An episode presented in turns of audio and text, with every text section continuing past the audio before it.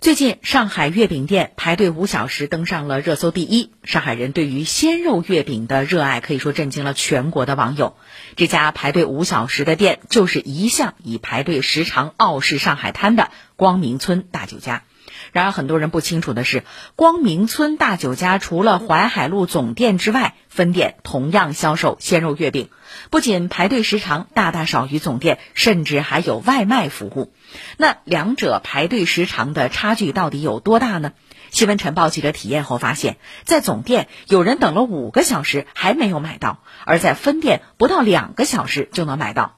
尽管如此，分店的排队情况还是差点急哭了跑腿的外卖小哥。而且面对分店的外卖服务，顾客们还得拼手速，否则你就会看到月饼已经售罄的消息。